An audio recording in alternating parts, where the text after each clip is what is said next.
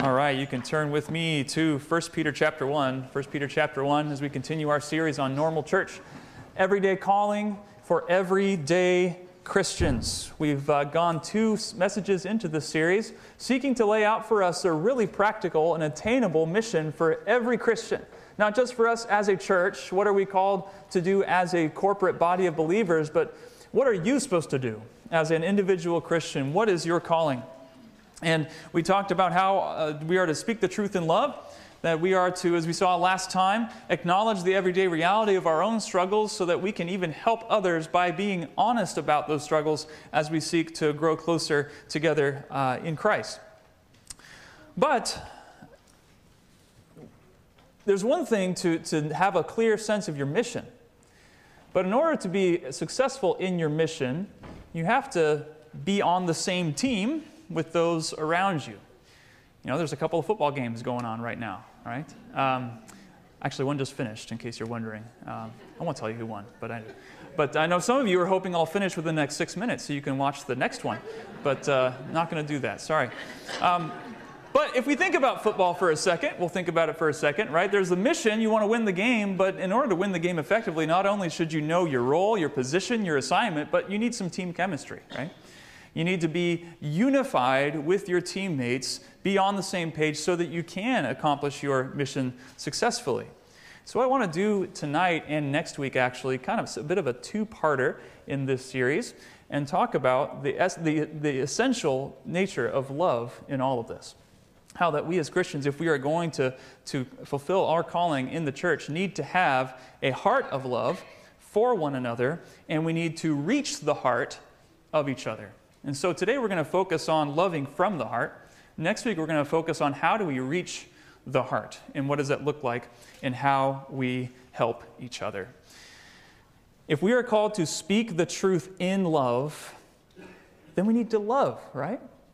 Love doesn't define just the manner in which we speak, but it is our heart toward each other. How do you view others in this church? All right? If you look around, look around real quick. Look around, all right? Everyone else in this room, do you love each other? Do you now, I'm not talking about that person that you already like, okay? all right, I'm thinking of that other person in the room that maybe you don't like very much, okay? Do you love them? Do you have a heart for them? Before we ever get to learning how to help others, how to speak the truth in love, it's essential that we have a genuine and biblical view of others specifically the others in this church family. What, through what lens do you view the other people in this room tonight? And you may be thinking, well, it depends on the person, right? No, we can't do that. I want what, one lens for everyone else in this room. What lens do you view them through? Do you see them as just a, a sorted collection of random people? Some you know, some you don't, some you like, some you dislike, some you click with, some you avoid. The normal mission of every church member will never be accomplished if we do not see each other and approach each other in a biblical way. If we are to speak the truth in love, you must have a heart of love toward those to whom you are speaking. If you seek, if you think about it, if you seek to speak the truth to someone else in this room but don't have a genuine heart of love toward that individual, I think we all know how the truth will come across.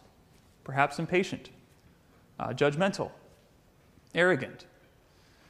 We're going to see in 1 Peter chapter 1 verses 22 through 23 a very practical and straightforward uh, set of verses that tell us how we should and why we should love each other from our hearts. Look with me in 1 Peter chapter 1, 22 through 23. Having purified your souls by your obedience to the truth for a sincere brotherly love, love one another earnestly from a pure heart, since you have been born again, not of perishable seed, but of imperishable, through the living and abiding Word of God.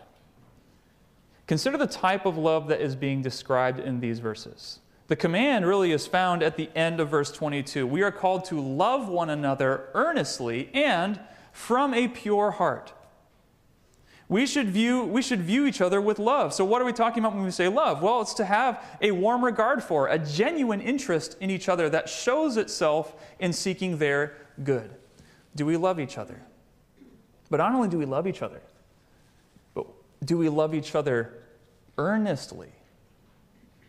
What does earnest mean? Well, this is a fervency. This is an eagerness. This is a focused effort to move toward each other. We will never speak the truth in love if we don't have love for one another. And we must be so moved with earnest, fervent love for each other that we can't, we can't, when someone is grieving, we cannot stay away from someone who is grieving. We earnestly pursue them. We cannot stay away from someone who is in sin. We will not allow that sin to destroy them, and so we confront them with love. We cannot stay away when someone is enjoying great blessing because we rejoice with them and we celebrate with them. We love each other earnestly. This is a purposefulness. This is an intensity. This is a fervency. But not only are we supposed to love each other earnestly, what else does it say in that command? We are supposed to love each other from a pure heart. From the heart. This is genuineness, sincerity. Our love toward each other is not superficial, it is the real deal. It's not fake. Listen to how Paul describes his love for the Thessalonian church in 1 Thessalonians chapter 2 verse 8. He says, "So, being affectionately desirous of you, we were ready to share with you not only the gospel of God, but also our own selves, because you had become very dear to us." Now, you can't fake love, can you? You must love from your heart. And so we ask the question, do you have a genuine, fervent love for the other people in this room. Even the ones that maybe you don't know well, maybe you don't click with. Do you have a genuine, fervent love for them? You may be thinking, well, come on, Aaron, I, can't we just be polite and nice to each other and go about our business? Aren't you getting a little sappy and sentimental? Like, what's with all, like, why are we so focused on loving with such fervency and such genuineness? Do I really have to show this level of earnest, genuine love for that fellow church member whom I barely know from Adam? No offense, Adam, wherever you are, all right? Others of you think, well, maybe I don't think, I don't think I can love like that. I'm not a loving person, right? I just don't do that. You know, am I, am I supposed to really show that level of fervent, genuine love? That's a high bar. So let's consider how Paul explains this love or the reasons he gives for this love. There's a couple of reasons why we should love one another in this way. The first one we see in this passage we should love each other because you have purified your soul. He's saying that genuine love is an inevitable consequence of your conversion. 1 Peter chapter 1 verse 22 has a precondition attached to that main command to love each other earnestly. Look at the beginning, beginning of the verse having purified your souls by your obedience to the truth for a sincere brotherly love, love one another. In other words, our love for each other does not come first, it comes as a consequence of our salvation, having purified your souls by your obedience to the truth. Now, what does this phrase say? This is not saying, since you have cleansed yourself by following God's commands. I, I, don't believe he's talking about the process of sanctification or following God's laws in this phrase. Rather, your obedience to the truth is referring to your obedience to the truth of the gospel. To respond and believe in the gospel is to obey the truth. In the context of the passage, verse 23 is clearly talking about conversion, about salvation, when it talks about being born of imperishable seed. And in fact, all throughout Scripture, repentance and faith, while itself a gift from God, is, is described as the obedience of faith. That's, that to believe the gospel is to obey the gospel. And as a result, your heart is purified. We know this all throughout Scripture as well. That as, that as God saves us, He purifies our hearts, He cleanses us. And so He says, having purified your souls by your obedience to the truth, He's talking about having been saved having have your souls washed clean. But look at that next phrase. You've been purified for a sincere brotherly love. Now, this is a purpose statement. It's describing the reason why your soul was purified. Your soul was cleansed so that you might have a sincere brotherly love. This earnest and fervent love is the inevitable consequence of your conversion. In other words, you were saved to love. And so let's pause and ask the question Are you accomplishing the very purpose for which you were saved? Boats were made to float, planes were made to fly, cars are made to drive, Christians are made to love. A Christian who is not loving others earnestly is a Christian who is malfunctioning, like a boat stranded on the shore or a car up on blocks. But not only is, the inevitable, is love the inevitable consequence of conversion, but conversion is what makes genuine love even possible. Because we are called to love from a pure heart, and you cannot love from a pure heart if your heart has not been purified. In Titus chapter 3, verses 1 through 5, we read of our conversion in these ways. It says, For we ourselves, er, verse 3 of Titus 3, we ourselves were once foolish, disobedient, led astray, slaves to various passions, pleasures, passing our days in malice and envy, hated by others and hating one another. But when the goodness and loving kindness of, of God our Savior appeared, He saved us, not because of works done by us in righteousness, but according to His own mercy, by the washing of regeneration and the renewal of the Holy Spirit. If your heart has not been cleansed and purified by the blood of Christ, the best we can conjure up is perhaps a conditional love, a superficial love, one that is fully dependent on the actions of others or how much we like or dislike them. At worst, without Christ, we are described as those who are hated by others and hating one another. That's why we need the washing of regeneration and renewal of the Holy Spirit. This is why conversion is a precondition for genuine, fervent love. So if you have been saved, if you've been washed, you have the ability to love like this, to love fervently and from a pure heart, because you have experienced firsthand the love of Christ. So, really, in this phrase, there's both an incredible encouragement that we've been saved so that we are able to do this, but also a, a very stern rebuke because we're made to do this, and often we don't. 1 John 4, verses 1 through 11 says, Beloved, if God so loved us, we ought also to love one another. No one has ever seen God. If we love one another, God abides in us, and his love is perfected in us. So we begin to see more clearly why the book of 1 John presents our love for others as being the best indicator of our faith.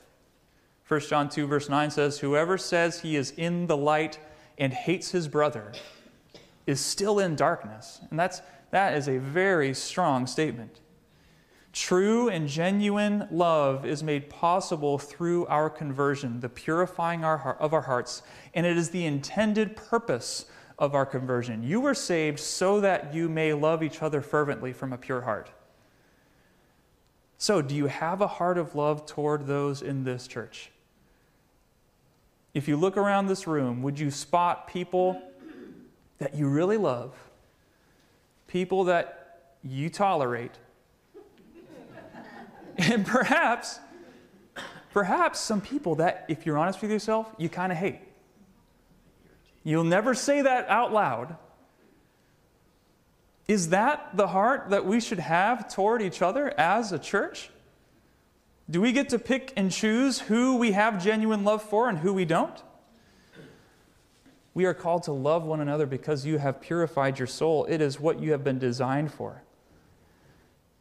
If we are not at least seeking to have genuine, fervent love for each other, then you're at best a malfunctioning Christian. You're not fulfilling the purpose for which you were saved. But then, secondly, the other argument he gives in our passages is love each other because you have an eternal bond. Look in verse 23. All right, let me skip ahead here a little bit. Your eternal bond.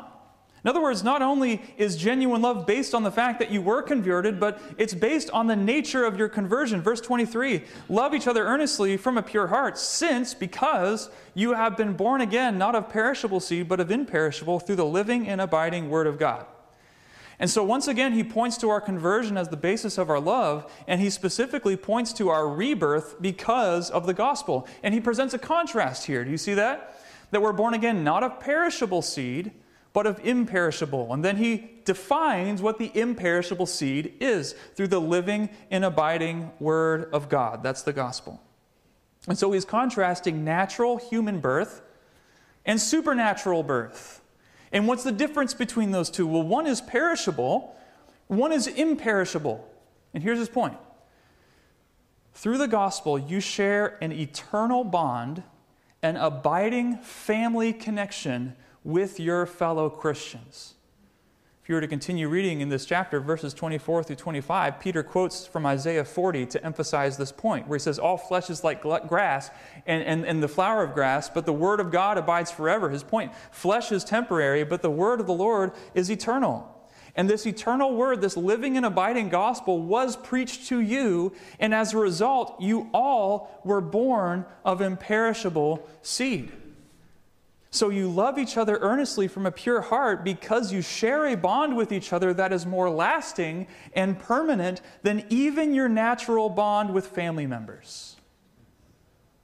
Now, this might be hard for us to accept because we should view the bond we have with family as one of the strongest there is. But in fact, cons- considering our family bond also provides a powerful illustration for us to help us understand how zealously and genuinely we should love each other. Let's think about your family relationships. They're not always pretty, right? They're, not, they're often messy. Sometimes you're best of friends, sometimes you don't really like each other.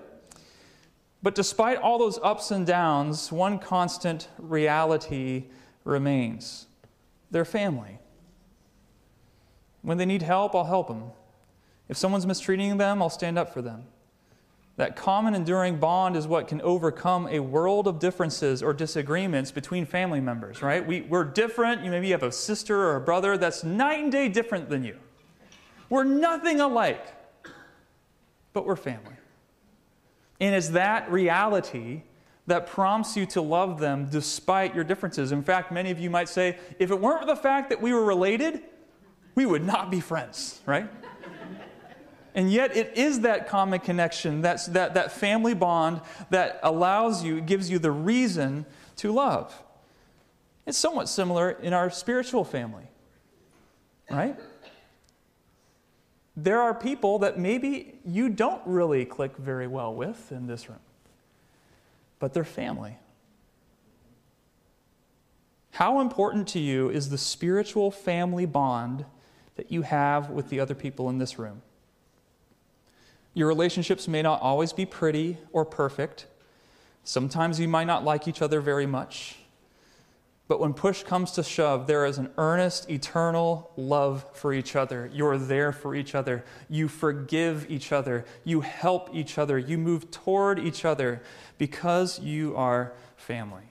Because of your eternal bond, love each other earnestly from a pure heart. During Jesus' earthly ministry, we read of this interaction in Matthew chapter 12 verses 46 through 50. While, while he was speaking to the people, behold, his mother and brothers stood outside, asking to speak to him. And he replied to the man who told him, Who is my mother? And who are my brothers? And stretching out his hand toward his disciples, he said, Here are my mother and my brothers. For whoever does the will of my Father in heaven is my brother and sister and mother. Jesus points to the eternal bond as more enduring and lasting than even his earthly family. We don't see each other this way all the time. Just like you can't, you can't pick your earthly family, you can't pick your siblings, you can't pick your spiritual family. In a similar way, you don't get to pick and choose who are part of this family based off of who you like and don't like. Like when we vote on a new member, when someone comes and, and, and we all vote, what's the basis for that vote? Is it their looks? Is it their personality? Maybe for some of you. I hope not. That, no, the, the, the one basis for that vote is that they too have been born of imperishable seed just like us. That's it. We vote them into membership because they are family. That's the common bond that brings us together. And that should be the common bond that drives us toward each other in love. But you know what we try to do sometimes? Within our spiritual family, we try to pick and choose. we decide who gets to be part of our own mini congregation. We intentionally leave people out whom we just don't like. We allow offenses and grievances to sever family ties within the family of God. We create hierarchies of importance in our own minds to decide who we care about and who we don't. There will always be people in the church whom we're closest, closer to. And that's a good thing. Deep friendships that form with some members that don't form with others. That's, that should be expected. That's normal. But what is fundamentally unchristian is shunning a fellow believer for something as trivial, as, I just don't like them. Can you hear how unchristian that is? Or perhaps just refusing to forgive an offense of a fellow believer who is seeking repentance. That person said something insensitive to me once, therefore they are off my list. They are out of my mini congregation that I am assembling. Do we have a short list of people in the church that you have deemed as not worth your time? Jesus said in John 13 35 to his disciples, By all this, all people will know that you are my disciples if you have love for one another. 1 John 3, verse 17 But if anyone has the world's goods and see his brother in need, and yet closes his heart against him, how does God's love abide in him? Who in this church have you closed your heart against? I hope that hasn't happened. Don't do that to your family. Love each other earnestly from a pure heart, since you have been born again, not of perishable seed, but of imperishable, through the living and abiding Word of God. In other words, the basis for your love toward the other people in this room has nothing to do with where they come from, how old they are, what their personality is, what their likes are, None of that. If, if those things are the things that come to your mind when you define, describe why you love someone or why you don't, then you're not loving like Jesus. We love each other because, number one, we were saved to. It's the ultimate evidence that we have been born of God. And two, we love each other because we have an eternal bond that is far la- more lasting and stronger than even our earthly family. Now, this is this is hard because we're sinners, because we're selfish. That's why we need God's grace.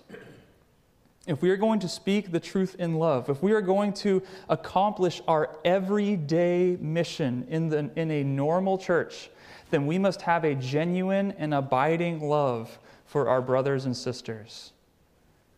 If you're still in 1 Peter, skip ahead with me to see what loving from the heart looks like in the book of 1 Peter he gives us some examples as we skim through this book. 1 Peter chapter 3, verses 8 through 9. He says here, finally, all of you have unity of mind, sympathy, brotherly love, a tender heart, and a humble mind. Do not repay evil for evil or reviling for reviling, but on the contrary, bless for to this you were called, that you may obtain a blessing. Skip ahead to chapter 4, verse 8. And we see this earnest love theme pop up again. Above all, keep loving one another earnestly. Why? Because love covers a multitude of sins. That's an interesting point. What is that implying? there's going to be a multitude of sins within the congregation. And it is the earnest love of Christians that covers a multitude of sins. In other words, this is not an easy love. This is not just loving those who like you back. Verse 9 continues Show hospitality to one another without grumbling. And as each has received a gift, use it to serve one another as good stewards of God's varied grace. We need to have a heart of love to one another. You know, I praise the Lord that even as I look at this church, I would, I would describe our church family as a loving church.